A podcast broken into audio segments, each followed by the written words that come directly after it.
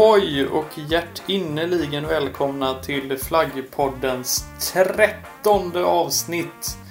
Idag befinner vi oss ute på sjön. Eller vad säger du David? Till havs. Ja. Hur har du haft det sen senast? Ja, men det har varit, eh, det har varit förvånansvärt hyfsat. Förvånansvärt hyfsat. Ja. Ja, men vad, Den vad trevligt. åldrande kroppen står sig ändå ganska bra. Trots, trots eh, 34 års dag och alltihop där. Mm. Ja, du, du klarade dig igenom den dagen. Då. Ja, det gick hyfsat faktiskt som sagt. Det, Ja. ja. Skönt. Man ska inte yvas. Nej, Nej, själv är det jag- själv då? Jo, det är fint. Jag, eh, var, jag promenerade in i Finland eh, förra helgen. Ja, just det. Jag såg det. Vid Haparanda där. Ja, precis. Ja. Men eh, jag åkte ju till, eh, till Luleå, hyrde en bil och eh, bilade runt lite där uppe i Norrbotten som man ju gör en helg i februari. Ja, varför inte liksom? Men jag vill bara poängtera för hyrbilsfirman då att jag har varit i Finland, ja. Men bilen stod tryggt parkerad på torget i Haparanda och har alltså inte passerat gränsen. Så det behöver ni inte vara oroliga för. Nej. Jag råkade se att det kostade... De ville ha, tror jag, 1200 spänn om man åkte över en landsgräns. Så det var det inte riktigt värt för fem minuter i Torneå. Nej. Så bilen stod i Haparanda. Vill bara så. Mm. Så vet alla det. Ja. Även ni som skiter fullständigt i vad jag gjorde i helgen. Varför lyssnar ni på den här podden förresten? Ja, Ja. just det. Ja. Det har varit lite en, en intressant flaggnyhet. Har, har, eller intressant och intressant, men eh, lite putslustig flaggnyhet. Det har varit en flaggnyhet. Det, Ja. Låt oss nöja oss med det ungefär. Jo, eh, USA har ju en ny president, vilket ju knappt har undgått någon. Nej. Han eh, har ju en vicepresident. Och eh, vad man tycker om honom, det kan vi ju lämna till Politikpodden kanske. Spoiler, jag gillar inte honom heller. Eh, Han var i alla fall, Mike Pence heter han, oavsett vad man tycker om honom. Och han var på besök i Bryssel i början av veckan som har hunnit till onsdag när det här spelas in. Då besökte han Europeiska rådets ordförande, som det formellt heter, eh, polacken Donald Tusk. Kan det vara Tusk? Ja, det blir det väl då. Ja. Ja. Eh, De pratade väl, ja jag vet inte, de kanske snackade om vad de hade gjort i helgen. Jag har en bild här där de ser, ja de ser ut att lite ha eh, male bonding som hur det nu blir nu med stela eh, herrar övre medelåldern i kostym. Men det intressanta är egentligen inte de eh, båda tomtarna utan det mest intressanta är bakom dem på den här bilden. Där, eh, ja, Tusk står ju framför den europeiska flaggan och eh, Mike Pence står framför en amerikansk flagga. Men inte den som används nu. Den har nämligen... Inte officiellt i alla fall. Nej, Nej. såvida det inte har hänt något som vi inte känner till. För den har nämligen 51 stjärnor, den här flaggan. Det är om Donald Trump har gjort någonting, lagt till sig själv i form av en stjärna på, på den här flaggan. Eller någonting. Ja, eh, Eller så kan man dra referensen till den här filmen, 51st State, med Samuel L. Jackson. Att de ska... Att de, de har nu officiellt gjort eh, Storbritannien till en amerikansk delstat, eller jag vet inte. Ah, Brexit, men in i USA. Kanske ändå. Ja. Det, vem vet? Eh, 51 stjärnor i alla fall på skylten bakom de här båda. Vilket ju har fått eh, i alla fall lite uppmärksamhet i, i media. Mhm. Jag kanske inte är svensk, jag, eh, så, så mycket har jag inte. Men eh, jag upptäckte det faktiskt via eh, The Telegraph som hade tagit det från Associated Press. Så eh, ja, Ja. det har uppmärksammats i alla Mm. fall. Ja. Men det är ju, ja, Donald Tusks namn är presidenten inom, presidenten inom citationstecken. Så, ja. eh, han har ju visserligen gjort både det ena och det andra under sin första månad som president för eh, USA. Men eh, att han skulle ha smugit in en ny delstat, ja, det, det var mer än jag visste faktiskt. Ja, det kanske säger någonting om vad han planerar att göra snarare än vad han har gjort. Jag vet inte. Kanske. Det är, det är en invasion på gång helt enkelt. Ja, precis. Ja, nej, så att det, var, det var ju lite int- intressant också eh, med tanke på vad vi pratade om i eh, förra avsnittet av Mm, Flaggpodden också. Ja. ska då det här eh, vara USAs, vad blir det nu, 28 flagga? Ja, just det. Ja, nej, det är intressant i alla fall. Mm. Eh, någon eh, som jobbar med någon sorts grafisk framställning i, inom EU kommer väl få gå till Arbetsförmedlingen på måndag. Har tydligen inte heller alls eh, lyssnat på det jag sa, att jag tycker att USA borde fråntas en stjärna. Exakt. Eller så gjorde de det och de har lagt till två andra stater. Ja du. Ja. Mm. Vi, Vi kan spekulera vidare hur länge som helst, men eh, det, det kan vi. vi lär, Eller vi så lär kan nog vi- inte bli klokare i frågan faktiskt. Mm, Nej. Nej. Så vi kan ju gå på dagens ämne istället. Ja, jag skulle bara vilja skjuta in en sak till innan vi hoppar på det. Jag gör så. Med anledning av att jag förra veckan pratade om eh, minoriteter. Mm. Eller vi pratade om minoriteter. Just. Och jag drog en liten personlig anekdot. Eh, som eh, gick ut på att jag eh, blev kallad gypsy av mina eh, bandkamrater. Mm. Ja. Tack vare att jag kom till, eh, till ett, en repetition med min gamla tjock-tv i, eh, i baksätet. Eh, och att de där liksom drog parallellen att ja, här är en person som åker runt med sina ägodelar, alltså kan vi kalla honom för Gypsy.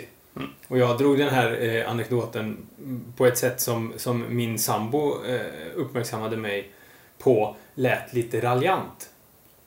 Mm. Och det har jag lyssnat på i efterhand och konstaterat att det har hon nog rätt i, faktiskt. Och jag vill bara understryka att det är alltså inte på något sätt eh, underhållande att eh, bli kallad för gypsy. Eh, det är ganska fördomsfullt, skulle jag säga till och med. Det, På grund av att man åker runt med en TV i, bagage, eh, i baksätet på en bil.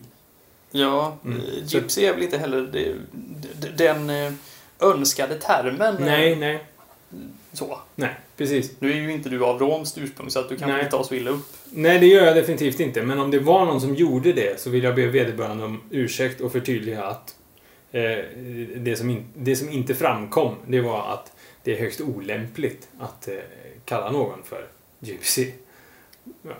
Det är det. Mm. Och eh, det, det uppmanar vi såklart inte till. Nej. Så det var absolut Definitivt. inte vår av- avsikt. Nej, det var inte min avsikt alls. Men Nej. eh, det blev, ibland blev fel. och det blev det denna gången. Men nu har jag korrigerat det, känner jag. Ja, men, så det känns bättre nu. Ja, det känns lite bättre. Ja, vad skönt. Ja. En eh, sten har eh, lättat från ditt hjärta. Ja. Vad bra. Mm. Då kan vi Nu kan vi- dyka ner Ah, i dagens avsnitt. ja. Segla vidare, så att säga. Ja, Ja. om vi inte har något annat att flagga för. För dig som fortfarande är kvar så lyssnar du på Flaggpodden nummer 13 och idag talar vi flaggor till sjöss. Jag kan börja idag. Ja, då, varsågod. kanske. Hugg in bara. Ja, men jag, jag börjar. Mm. Eh, den första flaggan som jag tänkte prata om är ehm, den tillhör en samling flaggor kan man säga. Eftersom till sjöss så använder man flaggor inte bara för att symbolisera länder utan också för att kommunicera med varandra. Just det. Och då använder man så kallade signalflaggor. Som ju de flesta säkert har sett någon gång i sitt liv på eh, någon båt i någon hamn där de har radat upp allihop för att det ser festligt ut. Eh, signalflaggor har använts under väldigt lång tid och i flera olika kombinationer. Och och massa olika varianter, alltså ända tillbaka sedan typ 1700-tal så åtminstone.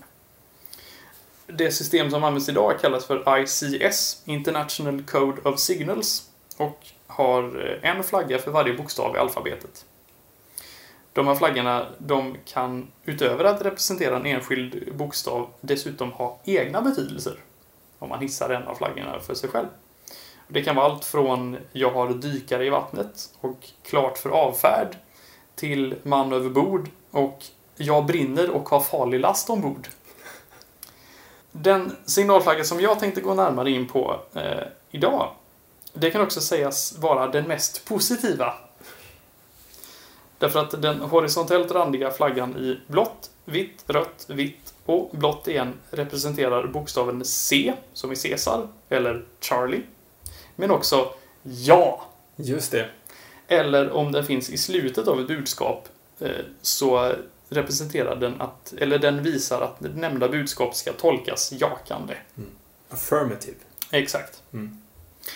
Men också när flaggan är hissad tillsammans med den blåvit-rutiga, som betyder nej, eller också en, som är Niklas, så är det med nej överst inte ett eh, tecken på beslutsångest, utan en nödsignal. Och om C-flaggan hissas tillsammans med den blåvita A-flaggan så betyder det jag lämnar mitt skepp. Men det som är intressant med Caesar-flaggan då, eh, det är att den är en tungad version dessutom under några år representerat ett land. Och det har ju du varit inne på tidigare när Mm. ämnet var Europa. Det var nämligen så att efter andra världskriget så saknade de störtade axelmakterna Tyskland och Japan regeringar och också flaggor. Men enligt internationell lag så måste båtar ha någon form av nationsbeteckning. Så mellan 1946 och 1949 så representerade den tungade C-flaggan Tyskland Just det. och eh, kallades då eh, på engelska för The Charlie Pennant. Och faktiskt på motsvarande sätt så användes tungade versioner av D och E-flaggorna under en tid för Okinawa respektive Japan. Är det någon slags koppling mellan att de kallar eh, det här att, att USA kallar Tyskland för Charlie eh, och att de kallade liksom eh, ja, fienden för Charlie eh, under, eh, under Vietnamkriget exempelvis. Ja, det där får jag väl eh, i så fall eh, vara nästan helt säker på att eh, Charlie för fienden är i princip en- enbart kopplat till Vietnamkriget. Mm. Eftersom eh, de då kallade motparten Vietkong för Victor Charlie. VC. Ja. Därav Charlie. Mhm. Mm. Britterna kallade ju tyskarna för Jerrys under andra världskriget. Okej. Troligtvis kopplat till Germany, Germany. Ja. skulle jag kunna anta. ja. Så jag, så jag tror inte att det finns någon sån koppling. Nej. Det skulle väl i så fall kanske varit G-flaggan i så fall. Ja, just det. Exakt. Men det är ju det är ett lustigt sammanträffande menar jag, att de har kallat båda sina stora eh, antagonister eh, ja, under eh, mitten av 1900-talet för Charlie. Mm. På olika sätt. Men Ja, ändå. ja. absolut. ja. Det var väl det jag hade att säga om eh, signalflaggor i stort och C. Caesarflaggan i synnerhet. ja. Ska vi betygsätta den igen då, eller hur? Jag gjorde vi det förra gången? Vet inte. Alltså, Kommer det, inte ihåg. Nej, jag, jag För er som undrar nu så är det ju så att den, den, den är en exakt replika av Costa Ricas flagga. Mm. Typ. Ja, typ ja. Alla Mm. banden här är ju lika eh, Ja. höga då, Mm. till skillnad från Costa Ricas. Ja, just det. Eh, Så att, ja, den är ju, det är ju lite trasmattevarning på, på den. Ja. Och att signalflaggorna ser ut som de gör är för att de ska synas tydligt till sjöss. De är väldigt säregna och använder oftast mycket färg och tydliga färger och, och så. Mm. Gult till exempel, det var, gult och vitt är vanligt förekommande. Ja. Ehm, så det är väl inte så många av de här signalflaggorna som är så jättefagra för ögat kanske. Eh, Den här tillhör väl inte heller någon av dem. Jag valde inte den för att den är så eh, väldigt ögonfallande utan mer för att den, det var den jag hittade som väl hade lite roligast historia. Mm. Det var lite knepigt att hitta någon större så här, Ja. hi- bakgrundhistoria till signalflaggor för att de har funnits länge och det är ju massa olika varianter och ingen vet riktigt hur eller när eller var det uppstod. Mm. Eh, Men betyget på den blir väl ganska tråkig femma. ja, fyra tänkte jag säga. Ja, det är något, något sånt. Mm. En, en siffra på F. Ja. ja. Får välja fritt. Bland alla siffror på F. Och därmed så går så signalerar jag klart för Davids första. Affirmative. Jag har ju då eh, bestämt mig för att jag ska prata om den holländska gösflaggan. In- Ingen gös fisk då. Så Nej. Nej. Jag kommer förklara detta här, ser du. Eh, varför det det, heter gös? Eller? ja, precis. Ja, vad spännande. Mm. Finns det gös i Holland? Ja, det gör det kanske. Det gjorde jag uppenbarligen. Eftersom... Jag ska förklara detta för Ja, dig innan, innan du gör bort dig. Mm. Ja. Eh, en gösflagga är, är den flagga som eh, pryder förstäven på ett fartyg. Eh, när det antingen ligger i hamn eller är ankrat.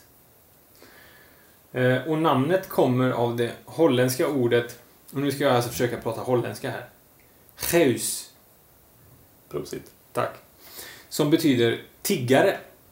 Och härstammar från 1500-talet och det holländska upproret mot Spanien. Det hela startade med att en grupp adelsmän eh, samlade ihop sig och gick för att protestera hos Margareta av Parma. Som då var spansk guvernör i Nederländerna. Och eh, när hon såg folkmassan som var på väg mot eh, palatset där hon eh, huserade så sägs det då enligt eh, legenden, eller vad man ska kalla det, att eh, en av hennes rådgivare lugnade henne med orden Lugn madam. Det är bara tiggare. Dessa tiggare då kom eh, dock att bli tämligen framgångsrika upprorsmakare till slut. Och inte minst till sjöss. Där det då eh, kom eh, att kallas för Vaterhuisen. Mm. Eller Waterhuisen. Skulle jag tro att det uttalas. Ja. Och därav så kom örlogsflaggan, kort och gott, att kallas för Sjös. Mm. Och försvenskat så blir det gös. Gös. Ja. Så det har ingenting med fisk att göra överhuvudtaget. Trots att det är till sjöss. Ja. Bara ett eh, obegripligt sammanträffande. Det var i alla fall till stor del dessa motståndspirater som gjorde så att Nederländerna till slut vann sin självständighet ifrån den spanska kungamakten 1581. Så ligger det till. Eh, och det, eh, det nuvarande utseendet på den här örlogsflaggan eh, fick den sannolikt någon gång på 1600-talet. Och sedan 30-talet, 1930-talet då, är den en eh, officiell örlogsflagga i Nederländerna. Den består av 12 triangulära fält som alla har spetsen in mot flaggans mitt och eh, som växlar färg eh, mellan vitt, rött och blått. Eh, precis som landets nationsflagga. Eh, enligt en skröna så ska mönstret i flaggan vara hämtat från en kappa som tillhörde en holländsk geus. Eh, men detta ska vi antagligen inte ta på alldeles för stort allvar. En av anledningarna till att jag tar upp just den holländska örlogsflaggan är ju att den används ganska flitigt genom historien. Då holländarna varit förhållandevis maktfullkomliga och sugna på att erövra både människor, djur, länder och andra geografiska områden. Eh, till följd av detta så går det att finna spår av den gamla holländska trikoloren på flera ställen i världen. Inte minst i Sydafrika, som vi har berört i ett tidigare avsnitt. Mm. Och på USAs ostkust, där delstater, städer och stadsdelar använder den i multipla varianter. Till exempel Eh, i Sydafrika då, Transvaal, Orangefristaten, bland annat.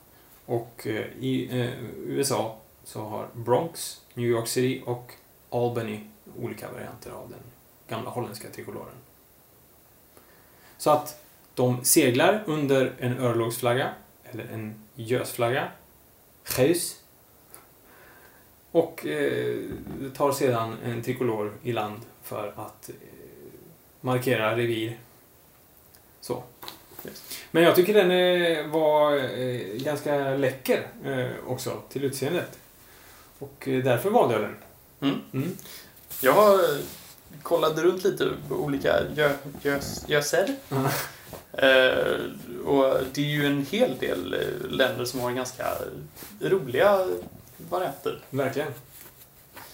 Det, Sverige har väl ingen särskild, vad jag vet. Nej, det är väl en, en svaltungad svensk flagga helt enkelt nu för tiden.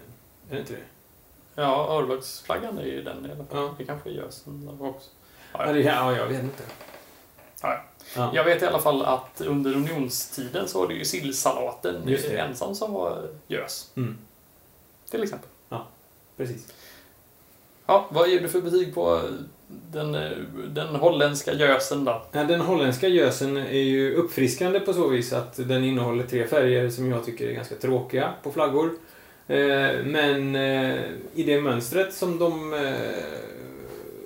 kommer på i, i det här fallet så, så känns det ju väldigt uppfriskande. Så jag skulle säga, och unikt, ganska eget. Så jag skulle säga kanske, jag vill nog dra till med 10. En 10 stjärnor av 12. Ja, jag gillar den. Alltså, jag tycker den är, den är spexig. Eh, kanske lite väl spexig. Den får nog ja, åtta av mig, tror jag. Okej. Ja. Mm. Men är därmed inte sagt att jag inte tycker den är schysst, för det, det tycker jag. Mm. Vad fint! Ja, Ja, det var det ju eftersom det blev höga betyg. ja verkligen. Och därmed över till eh, min eh, andra flagga då. Som också består av de här färgerna. Ja, Men det ser lite annorlunda ut. det är mycket blått, vitt och rött idag alltså. Ja. Ja. Jag tänkte nämligen prata om eh, en eh, representant till sjöss för en annan stor eh, sjönation. Och jag har ju våndats och verkligen haft beslut. Vad ska jag ta för någon? Mm. För det, jag tänkte ju då ta en eh, brittisk symbol till sjöss. Säga Mm. vad man vill om Storbritannien, men som vi har varit inne på lite lätt. De har seglat en del i alla fall. Ja, de har ju Mm. påverkat rätt så stora delar av världen kan man ju säga. Mhm. Och då var ju frågan, ha, ska man ta då den brittiska örlogsflaggan, the white ensign? Nej, krig är tråkigt. Mm. Ska man ta den blå stat, statsflaggan till sjöss då? Blue ensign? Mm. Som ju har varit, ligger till grund för ett flertal eh, nationsflaggor runt om i världen. Mm. Och nej, den har vi ju pratat om så mycket så man eh, vill ju nästan inte vara med mer. Och vad finns då kvar när man har avverkat vitt och blått? Rött. Ja! Red Ensign, handelsflottans flagga. Okej. Den tänkte jag prata om. Mm. Den eh, kallas utöver eh, det officiella namnet Red Ensign kallas den också Red Duster. Och den är då röd med Union Jack i det övre vänstra hörnet. Union Jack förresten eh, är ju Storbritanniens gös. Just det. Jack är ju gös på engelska. Exakt. Ja. Naval Jack. Just. Gös, och Jack. Precis. Mm. Nu har vi avverkat tre språk för samma. Ja. Ja. Nu Varsågod. Ja, tack. Eh, Red Ensign har använts av brittiska handelsfartyg sedan 1707. Och innan dess så fanns det en variant med den engelska flaggan i hörnet och en annan med den skotska. Flaggan har nämnts i de brittiska lagarna för handelsflottan sedan 1854. Och fram till 1864 så användes den också tillsammans med tidigare då nämnda Blue Ensign och White Ensign av flottan. Och i juli 1864 så beslöts att White Ensign skulle användas av flottan. Blue Ensign av bland annat skepp i statlig tjänst och Red Ensign alltså av handelsfartyg. Den här flaggan används och har använts av flera olika länder och brittiska territorier. Idag så är Bermuda unikt bland de brittiska utomeuropeiska territorierna i och med att man använder en variant av Red Ensign med Bermudas vapen eh, på både land och till sjöss. Kanada använde också flaggan med sitt vapen fram till 1965 då Lönnlövsflaggan infördes. Som ju du också varit inne på i Ja. tidigare avsnitt. Eh, Men Red Ensign finns faktiskt kvar i Kanada än idag. Jo, det tror jag också att jag eh, sa. Det är möjligt. Ja. Den utgör grund för Manitobas och Ontarios flaggor. Jaha, okej. Ja, inte på det sättet Nej. som jag sa. Men, eh, men okej, det var ja. Good info. Just. Andra flaggor som är baserade på eh, tidigare, eller ja, på, på brittiska flaggor, nämligen Blue Ensign, är ju Australiens och Nya Zeelands. Mm. Och också de har varianter på Red Ensign. I Australien så var den australiska Red Ensign civilflagga mellan 1901 och 1954 och var alltså då tänkt att användas av privatpersoner på land. Och den blå flaggan var förbehållen staten. 1941 så lyfte premiärministern Robert Menzies, tror jag, eh, frågan om att civilister borde få använda den blå flaggan. Men det var inte förrän den nya flagglagen antogs 1953 som det ändrades. Och efter det så blev den röda flaggan allt mer sällsynt på land. Och nu är det den enda tillåtna flaggan för australiskt registrerade handelsfartyg. Den nyzeeländska varianten, den har varit officiell flagga för eh, landet för handelsflottan sedan 1901.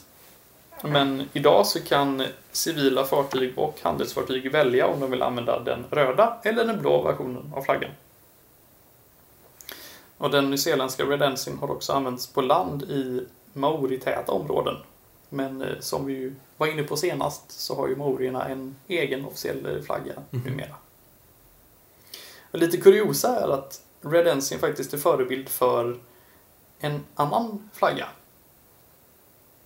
Nämligen den första amerikanska flaggan. För det man gjorde Okej. då var att eh, man tog eh, den brittiska Red Ensign och sydde på vita ränder på det röda fältet för att markera sina Ja, ja. 13 stater som gick ihop. Så så var det med det. Ja. Intressant.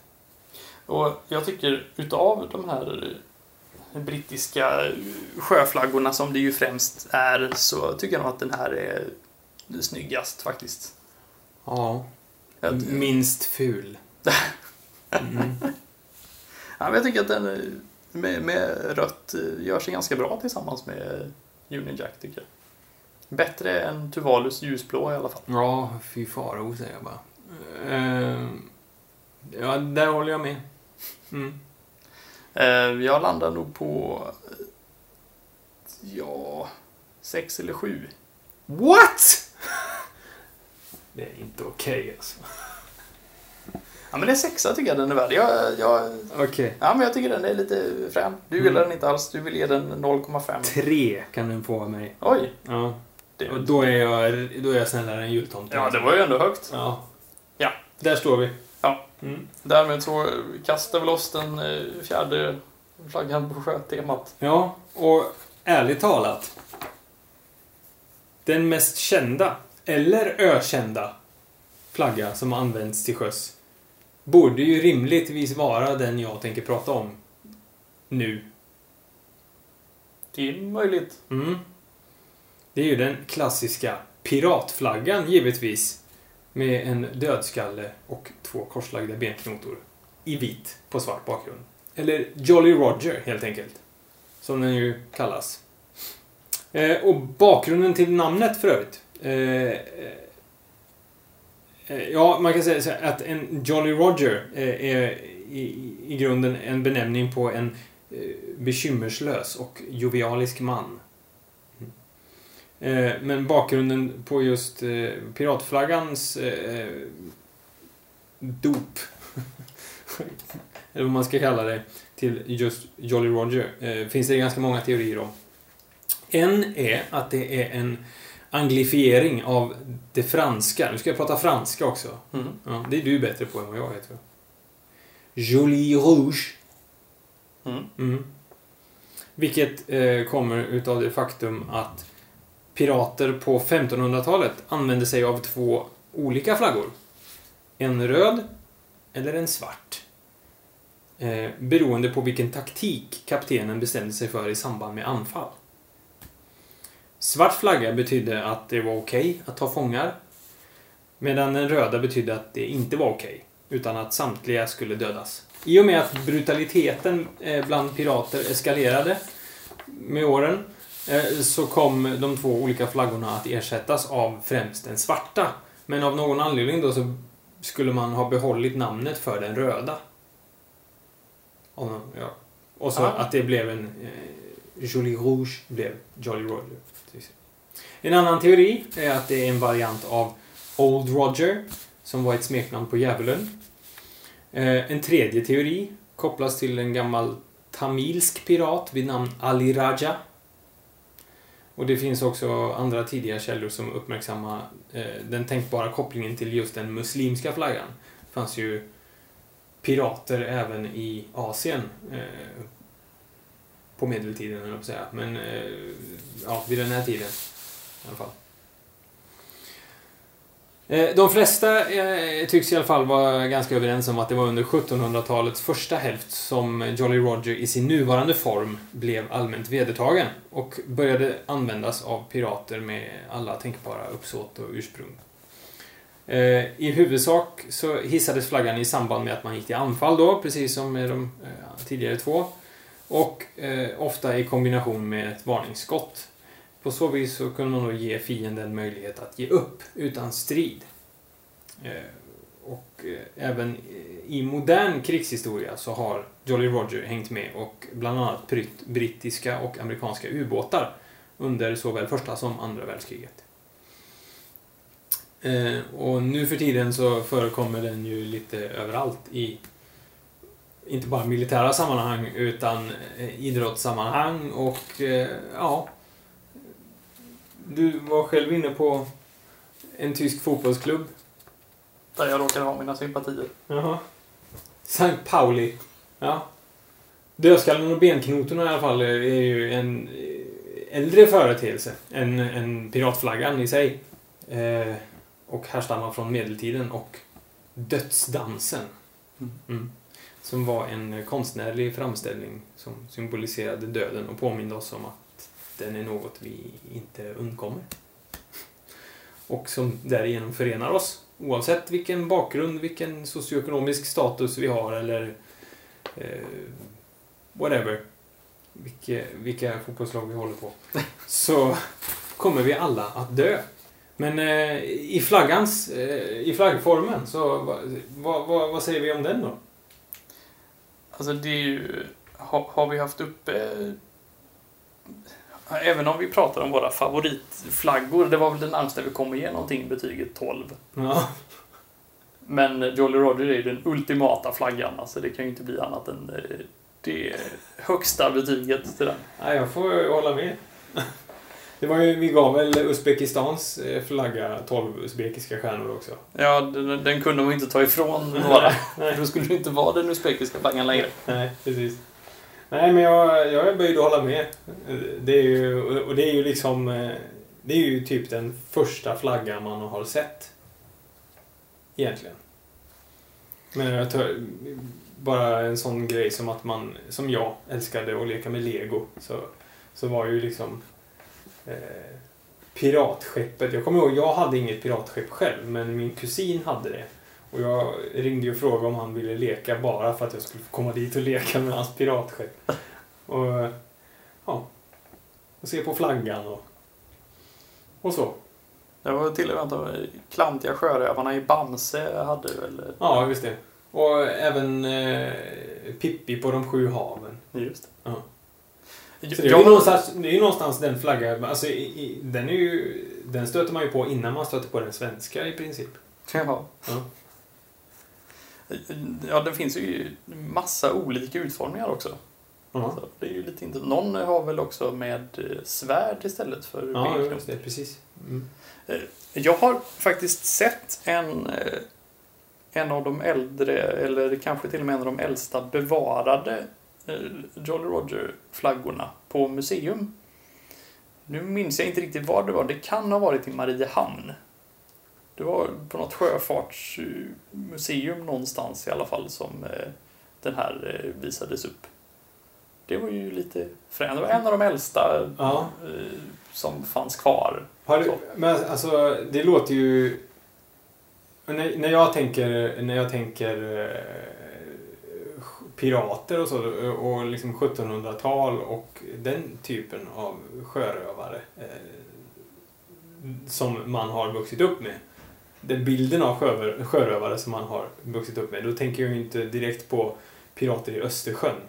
Nej, det, det, det mer- behöver inte ha varit åländska piraten kan ju ha hamnat men, där med men, något ja, annat skäl. men, just, men det är ju ändå lite lustigt att en piratflagga eh, liksom hamnar på ett sjöfartsmuseum på Åland.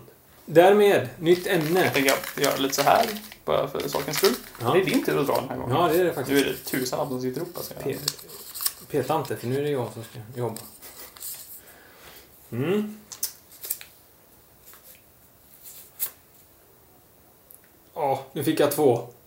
Men jag har bara öppnat en. Såg du båda eller? Nej, jag har bara öppnat en. Och det var den du inte ville ha? Det var den jag absolut inte ville ha. Flaggor med Union Jack. Ja. Ja, ja, men det är lika bra att få det överstökat. Det blir en utmaning i sig eh, att, att försöka hitta någonting som man kanske kan prata om med värme och glädje i rösten. Mm. Mm. Men någonting att prata om är det ska vi ju Ja, kunna ja, hitta. herregud. Det finns ju hur många som helst. Det, det gör ju det. Av någon outgrundlig anledning. Ja, hur kan det komma sig? Ja. Ja, men du hade en utmaning till mig också. Ja, det hade jag. Din eh, botanist. Ja, det blev en vegetabilisk utmaning. Ja. Nej, men eh, jag skulle hitta eh, växter som förekommer på flaggor. Ja, Förklara vilka växter och eh, vilken växt som jag anser borde finnas på någon flagga. precis. Ja. Då kan jag ju bara eh, konstatera att växtligheten på världens nationsflaggor är ganska god. Eh, sammantaget så förekommer 17 olika typer av växter i någon form Mm. på dem. Eh, på vissa förekommer dessutom flera olika växter samtidigt. Till och med det. Till och med det. Eh, vanligaste växten är lagerblad. Som förekommer sju gånger. Därefter följer i tur och ordning palm sex gånger, olivkvist fem gånger, ek och vete förekommer två gånger var och därefter har vi en strid ström av växter som har varsin notering. Eh, dessa är muskotnöt, eh, cederträd, kaktus, granatäpple, ormbunke, mahognyträd, lönnlöv, bomullsträd, kakaofrukt, sockerrör och banan. Dessutom har vi ett par exempel på den heraldiska liljan. Mm. Mm. Men jag är lite tveksam till om det ska räknas eftersom den är heraldisk och Mm. inte naturlig. Nej, precis. Ja, det är upp, upp, upplagt för tolkning. Ja, Du nämner det som en liten fotnot. ja precis. Men jag räknar inte. Nej.